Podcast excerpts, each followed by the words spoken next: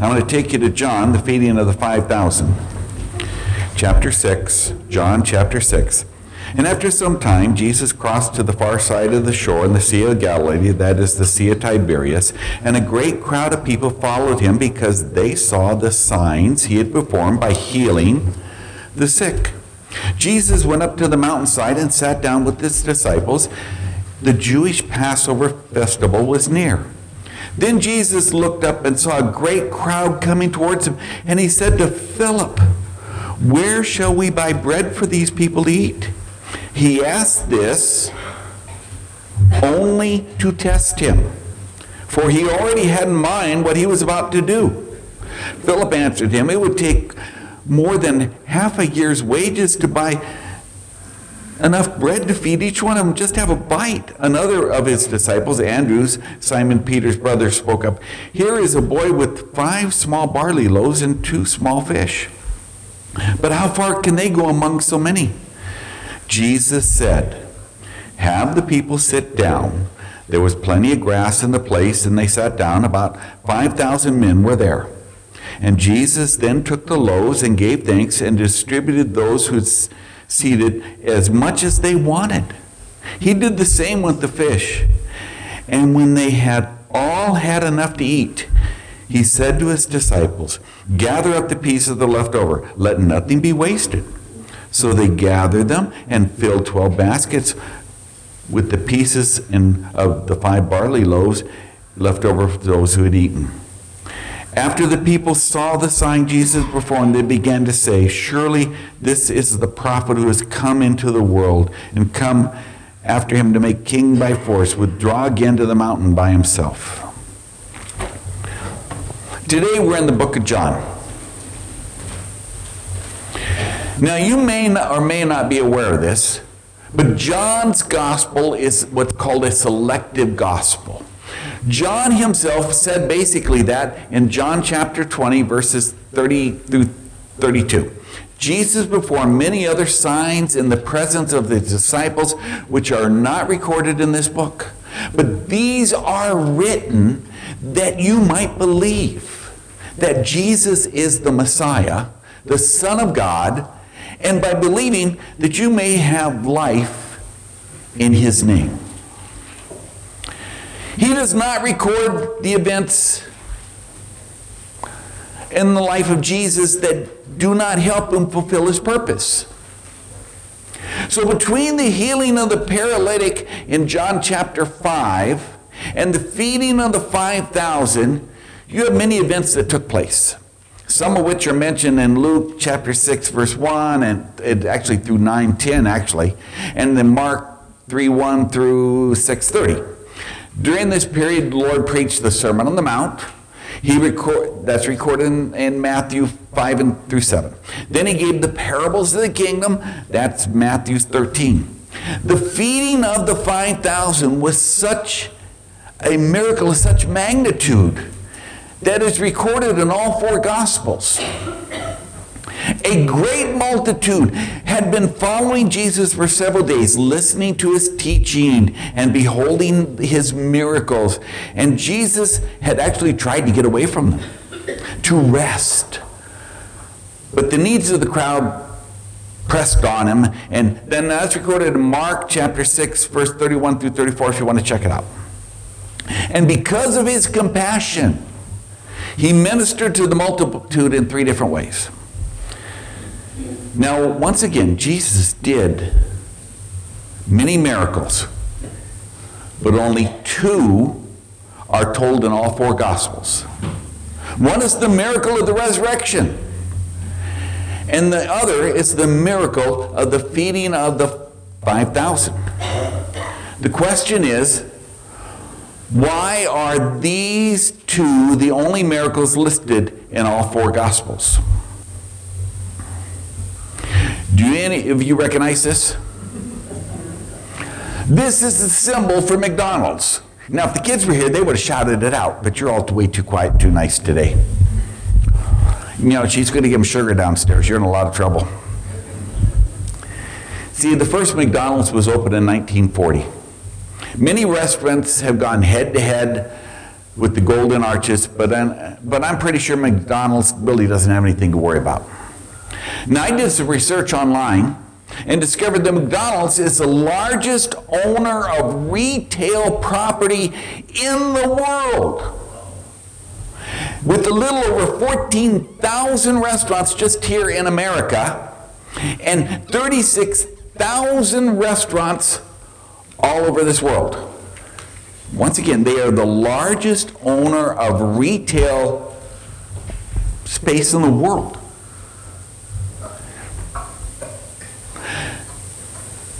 McDonald's is also the largest purchaser of beef, of pork, and of potatoes, and it is the second largest purchaser of chicken. I think personally think it's Church's Chicken. Restaurant buys more than they do, but I didn't bother to look it up. One site I visited asked if there's anything more universal than McDonald's. The answer they answered was no. The Golden Arches are the most recognized symbol in the world. The restaurant provides food for people in 119 countries. Now, for you trivia lovers, a number one is always a number one throughout the world. Their number ordering system is the same throughout the world. So even if you don't speak the language of a foreign country, like I'm going on a missions trip, right? You can order food at McDonald's. You can say, oh no. Or you can hold up a finger, you can order. And you're going to know what you're getting. That's kind of cool when they're on a missions trip. Everywhere you go, the golden arches are unmistakable. The moment you see them, you know what they stand for. One of their advertising schemes when I was a young kid, right, is they put on their sign, over 1 million served.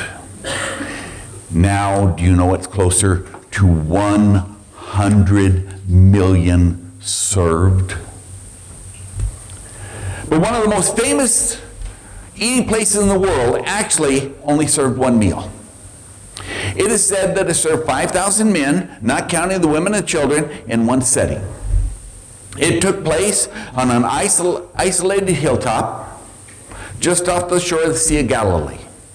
And it didn't cost those families one penny to eat in the presence of Jesus. The miracle must have made a deep impression on the disciples for them to include it in all four Gospels. And that is true. But there's something even more true. For you, for, I want you to understand this today. You see, the Gospels were written down by mortal men. That's Matthew, Mark, Luke, and John. But they were authorized by the Holy Spirit. That means God felt, God felt that these two miracles were the most important miracles that Jesus did on this earth. And if these were the most were the only two miracles listed in all four gospels, there's got to be a reason. So let's start by examining what's taking place here in our story.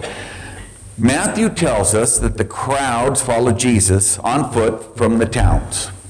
And when Jesus saw the crowds, he had compassion on them and healed their sick. Mark tells us that Jesus had compassion on because they were like sheep without a shepherd. So Jesus spends the day teaching and helping and healing, and before long it's getting late. Can you got that picture in your mind? Right? So Jesus asked Philip, Where are we to buy bread so these people might eat? Now, one preacher I read had a really interesting take on the conversation. Philip was the bean counter of the group. I understand that. I'm a bean counter, right? And he was a numbers man. And according to Philip's calculation, there wasn't enough money to buy all the food these folks could eat. That's 400 denarii. That's more than a year's wages. They couldn't do it. And while Philip was doing the math, Andrew was out hunting down another solution. And Andrew, his contribution was fairly pathetic, to be honest with you. A child's lunch of five loaves, they're, they're small loaves, about the size of my fist, right? And two fish. And as I read this, that take of that discussion, I noticed something that you need to know. Jesus didn't laugh or make fun of either one of these disciples. These men were practical men who grew up with practical solutions. They lived in small worlds, hemmed in by limited Im- imaginations. And do you think Jesus realized that? Of course he did.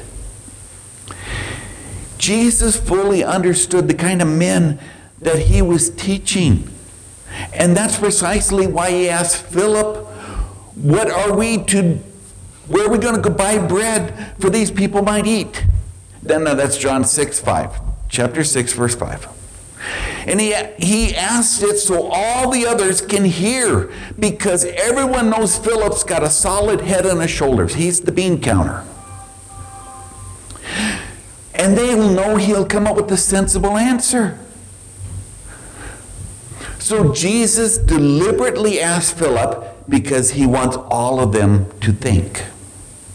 He wants them to understand the impossibility of what he's about to do. Sometimes you need it, you need to know.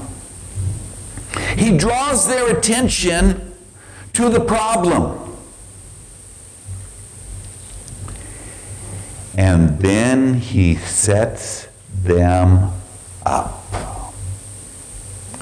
He gives them an impossible problem and asks them how they would solve it. He has the, the disciples, he gives them an order to sit down and multi, the multitude sit down in company of 50. So there's an order here. Then he has the disciples hand out food to the crowd. And when everyone has had their fill, then the disciples pick up the leftovers. How many baskets of leftovers? 12 baskets. That's a basket for each disciple. It's kind of like a souvenir. Something they can take home and put on the mantle. Something to remember this miracle by. Now, what does this story mean to us sitting here today? And this is important. And this is important. First, it was a test. John chapter 6, verse 6 tells us Jesus said, This is this, he said this to test Philip. Did you catch that? Jesus gave a test. Once in a while, God is going to put you through a test. It's kind of like that thing back in school where you received a grade for something right. Some of you remember that, right? It isn't like that. This, this is the test where God kind of sets you up. He puts you in the position where you have to make a decision, where you have to make choices. And there's a reason. It moves us. It moves us. Now, how am I going to get you here? You got to bear with me I think how I'm going to make this work for you in your mind. I, I find what I find interesting about this test is that Philip really didn't give a great answer. It wasn't an answer of faith. Jesus asked, Where are you're going to get the food, Philip? And Philip answers, How much the food's going to cost?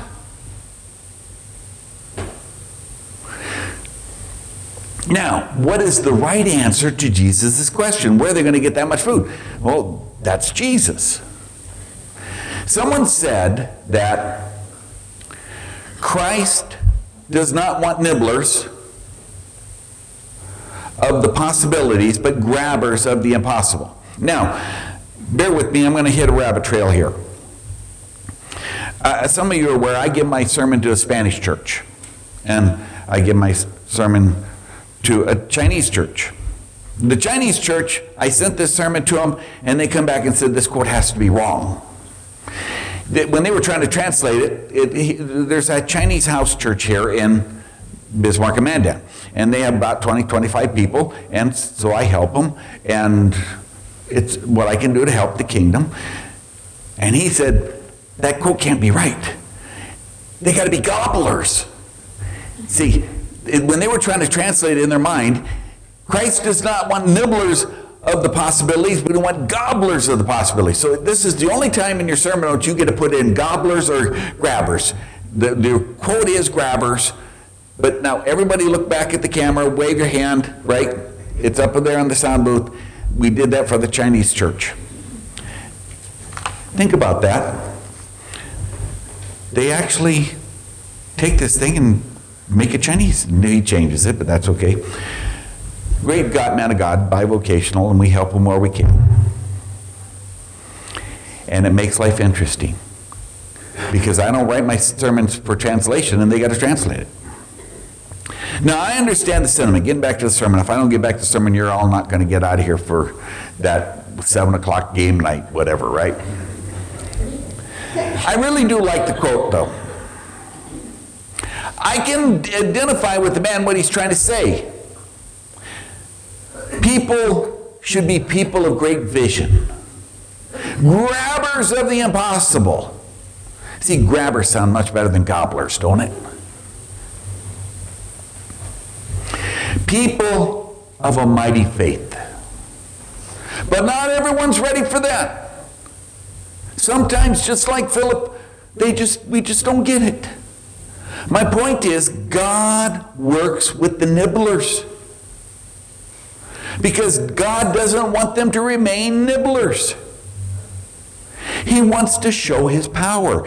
He, he, he wants to break into our world of possibilities and make peop, us people of the impossible.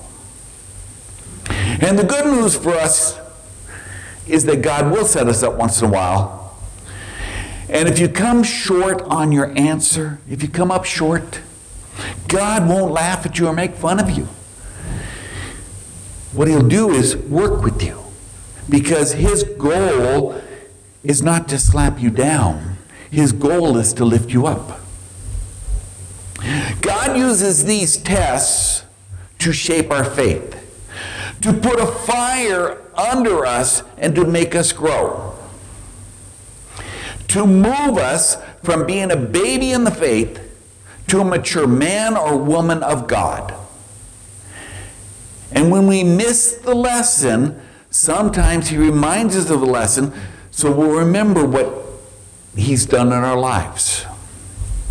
And that is what is happening in this miracle of the 5,000, and what I'm going to take you to. In talking about tests, allow me to give you an example with the disciples. Let's remember that they walked with Jesus, they talked with Jesus, they saw the miracles. And if anybody would not blow a test, it should have been them. Right? Well, I'm going to take you to Matthew chapter 15. You can just listen if you want, or you can read it later. This is where Jesus feeds the 4,000. Jesus left along the Sea of Galilee, and then he came up on the mountainside and sat down. A great crowd came to him, bringing the lame, the blind, the crippled, the multitude, and many others, and laid them at his feet. We've been through this once before, guys. This is time two, right? The people were amazed when they saw the, the, the, mute speaking and the crippled made well and the lame walking and the blind seeing, and they praised God of Israel. Jesus called his disciples to him and said, I have compassion on these people. And they have already said, they've been with us three days and have nothing to eat. I do not want to send them away hungry, or many will collapse on the way.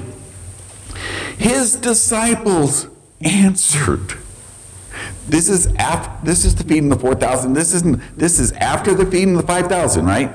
His disciples answered, "Where could we get enough bread in this remote place to feed such a crowd?" How many loaves do you have? Jesus said. Seven, they replied, and a few small fish. And he told the crowd to sit down on the ground. And they took the seven loaves and the fish, and giving thanks, he broke them and gave them to the disciples. And they in turn gave them to the people, and they all ate and were satisfied. Afterwards, the disciples picked up the seven baskets of broken pieces that were left. The number of those who ate were 4,000 men, besides women and children. After Jesus sent the crowd away, he got up into the boat and went into this vicinity of Magadan. Now, now I'm going to I'm going to skip a little bit down for the demand of the sign. Um, the Pharisees and the Sadducees come in. You can read this this week, but in verse 16, I'm going to pick up. A wicked and adulterous generation looks for a sign.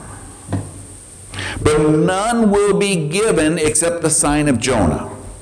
Jesus left them and went away. They showed up. They wanted the, the, Pharisees, the religious leaders wanted Jesus to do a sign. No. And they went across the lake, and the disciples forgot to take the bread. Then Jesus said to them, Be careful, he said, be on your guard against the yeast of the Pharisees and the Sadducees. And they discussed this among themselves. It is because they did not bring the bread? They're still blowing the test. Like, can I say that again? They saw the feeding of the 5,000, they saw the feeding of the 4,000, right? And they said, they discussed it among themselves and said, Is this because we didn't bring any bread? Aware of their discussion, Jesus asked, You of little faith. Why are you talking among yourselves about having no bread? Do you not still understand? Do you not remember the five loaves and the five thousand and how many baskets you gathered? Or the seven loaves and the four thousand, how many baskets you gathered? How is it that you don't understand that I was not talking to you about bread? But be on your guard against the yeast of the Pharisees and the Sadducees. Then they understood that he was not talking he was t- not telling them to be on guard against yeast issues and bread, but be against the teaching of the Pharisees and Sadducees. And it's a fairly long read, but they blew it. They went across the lake, and the disciples even forgot to take the bread. Jesus said, Be careful to them. Be on your guard against the yeast the Pharisees. They discussed it among themselves because they didn't bring the bread. You just want to slap them. It's a good thing I'm not sitting on the throne. There might have been a lightning bolt coming down at that moment. Now, Jesus, the Bible says, of their discussion, you of little faith. Why are you talking among yourselves about having no bread? Do you not perceive? Do you not remember the five? You know the story. You know what happened. It's Matthew. I can read it to you again. But Jesus expected the disciples to connect the dots. And when they failed to connect the dots, he reminded them what he'd done. You see, God wants you to grow in your faith. Once in a while, he'll do something in your lives to make you grow.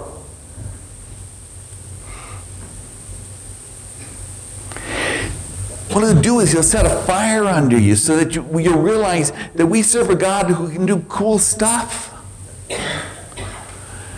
But there's a danger in this. Now, hear me out. There's a danger in this because if you don't always have something cool happening, right, you you can be fooled into thinking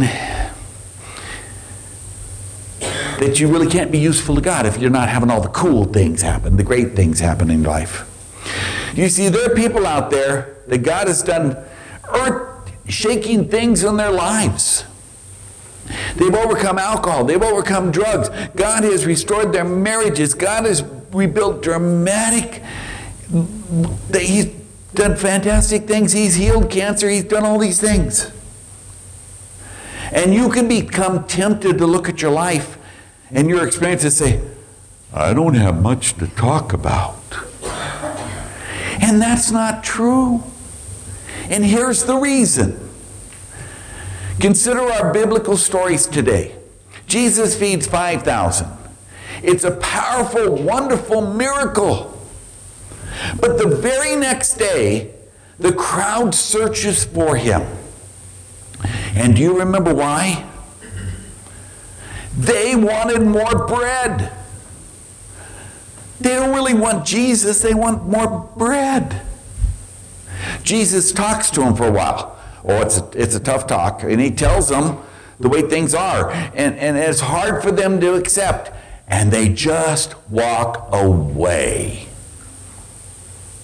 The, that event is recorded in John chapters 6, verse 25 through 670. You should read it this week. It's so sad. It is absolutely so sad. You really should read it sometime this week. John chapter 6, verse 66 tells us that after this, many of the disciples turned their back to no longer walk with him after he told them the king, what's required in the kingdom. As long as Jesus would feed them physical bread, they were content to ignore the real bread of life, which was Jesus. He had done powerful miracles. The lame had walked, the blind had seen, and in their presence, and it didn't make a bit of difference. They just want some bread. Because miracles have a limited effect on folks. The trap for us is to think that in order to save the lost, we need to have exciting stories. If we ever run out of those exciting stories, the thinking goes in the modern world that the crowds will walk away. But that's not true. What will draw and keep people isn't more excitement and miracles and more fireworks or more bread. What will draw and keep people is when we make them hungry and thirsty for Jesus. Now, years ago, I've used this, this illustration once a long time ago, but some of you remember it, but it's tough. I like it. There was a true story about a woman who put an ad in the paper, local paper, down, down in Florida, actually. And the ad said, lost 50 pounds, selling fat clothes, good condition, size 18 to 20. She was bombarded with phone calls. This was landline time, right? Not cell phone time, landline. Nobody wanted her clothes. All they wanted to know was how she lost the 50 pounds. See, without realizing what she'd done, the woman made people hungry for what worked for her. And that's what we need to focus on. We need to focus on why Jesus works for us, why he's made a difference in our lives. It's all about making people hungry for what we have in Jesus. Jesus said, I am the bread of life. Whoever comes to me shall not hunger. Whoever believes in me shall never thirst. That is found in the book of John, chapter 6, verse 35. Making people hungry for Jesus is less about the dramatic, powerful stories. It's simply telling people what you know about Jesus. It's so simple. We make it way too hard. There's a powerful message out of 1 John that's always encouraged me. John writes, From which was from the beginning, which we have heard, which we have seen with our eyes, which we've looked and touched with our hands, concerning the word of life, the life made manifest. What we've seen, we've testified to and proclaimed to you the eternal life, which is in, with the Father and is made manifest to us and which we have seen and heard and proclaimed also, so that you too may have fellowship with us. Now, those words are 1 John chapter 1, verses 1 through 3. 1 through 4? 1 through 3. In other words, it's all about telling people what you've seen and heard for yourself. It's all about telling people what Jesus has done in your life. You see, it doesn't matter to God. Okay, what matters to God is not the dramatic stories and earth shaking occurrences that you've had in your life. God does that stuff in your life to give you a better witness and ability. He does those things to remind us that He can do those things in our lives. And when it's all said and done, God's object is to make you and I Jesus men and Jesus women.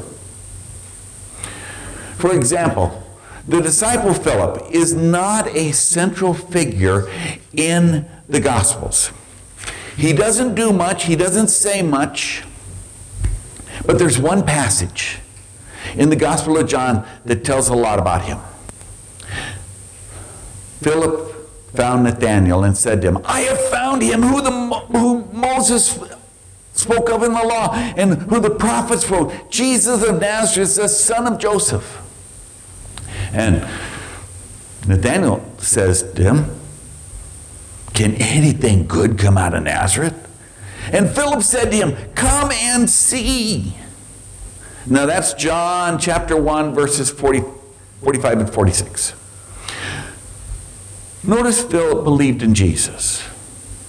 He was sold out to Christ. He knew who Jesus was and convinced who he was, and he was everything that the prophets had said, and he was said he was going to be, and he was he was it. In fact, Philip was so convinced that Jesus was who he said he was that he went out to his friend Nathanael. Excitedly, he told him the Messiah. I just met him. Now notice, Nathanael scoffs. The idea of Jesus being someone, eh, it didn't work.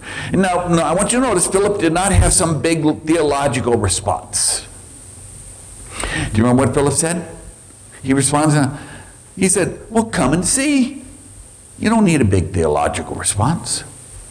No deep theological points, no doing an intense Bible study of the Old Testament prophecy. Just simply, you got to see this for yourself. And that excitement was so obvious that Nathanael got up and went to see it for himself. I pondered as I studied all week for the best answer I can share quickly with you about the feeding of the 5,000 and why it is so important and why it's recorded in all four Gospels. And I think the best answer is well, I'm going to give you the best answer, and it works for me right now. One of the key focuses of this miracle that Jesus performed was to tell people that he was the bread of life. As I was reading this, the feeding of the 5,000, all the other gospels, it caught my attention. In Matthew, we're told that Jesus ordered the crowds to sit down on the grass and taking the loaves and the two fish, he looked up to heaven and, and said a blessing, and then he broke the loaves and gave them to the disciples to give to the crowds. That's Matthew 14, verse 19. And then we have the passage from Luke where Jesus was eating his last meal with his disciples before the crucifixion. It's called the Last Supper. And Jesus took the bread, and when after giving thanks, he broke the bread, saying, This is my body given for you. Do this in remembrance of me.